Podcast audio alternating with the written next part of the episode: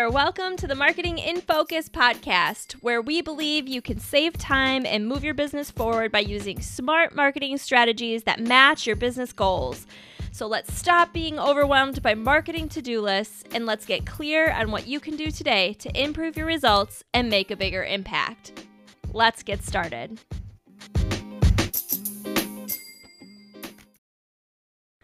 You've been there before. You're having a tough day and you need some inspiration to get through it. So you start scrolling down your Facebook feed, and then boom, there's an article about marketing that promises to help your business skyrocket in just five easy steps. But wait, it sounds too good to be true? And it might be. The article is full of old school advice like buy more ads or be on every social media platform. At this point, I'm sure you're wondering what I have for you today. Well, here are three quick tips on how to stop getting distracted by new marketing tactics and instead focus on the ones that will actually work for your business. So, number one, focus on what you do best and stop wasting time on things that don't work for you. Marketing your business takes a lot of time, energy, and effort. The more you can lean into what's fun and comes more naturally, the less it will feel like work and the more likely you are to stick with it. Remember, consistency is key, and so is authenticity. The more your marketing feels natural to you, the better your audience will respond. People can tell when it's forced or rushed versus something more authentic. Strategies build over time, so stop wasting time trying to do it all as it's probably not working for you.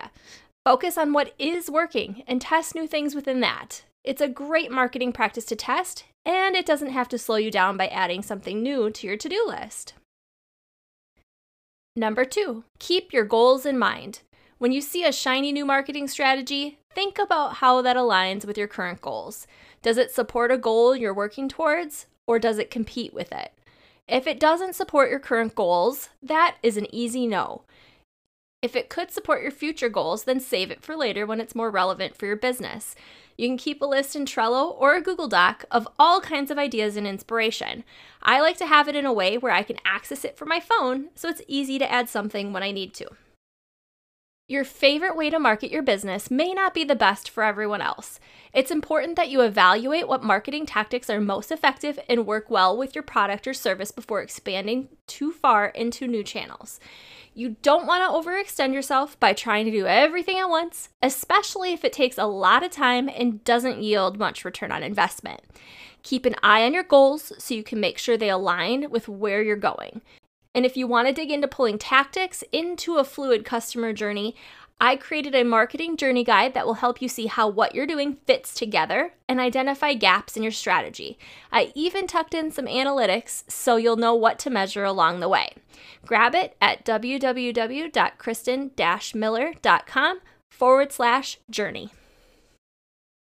Thanks so much for tuning in today. If you haven't already, be sure to subscribe to the show so you don't miss an episode. If you like what you're hearing, please leave a review to help others find it. If you'd like to connect off the podcast, I'd love to hear from you.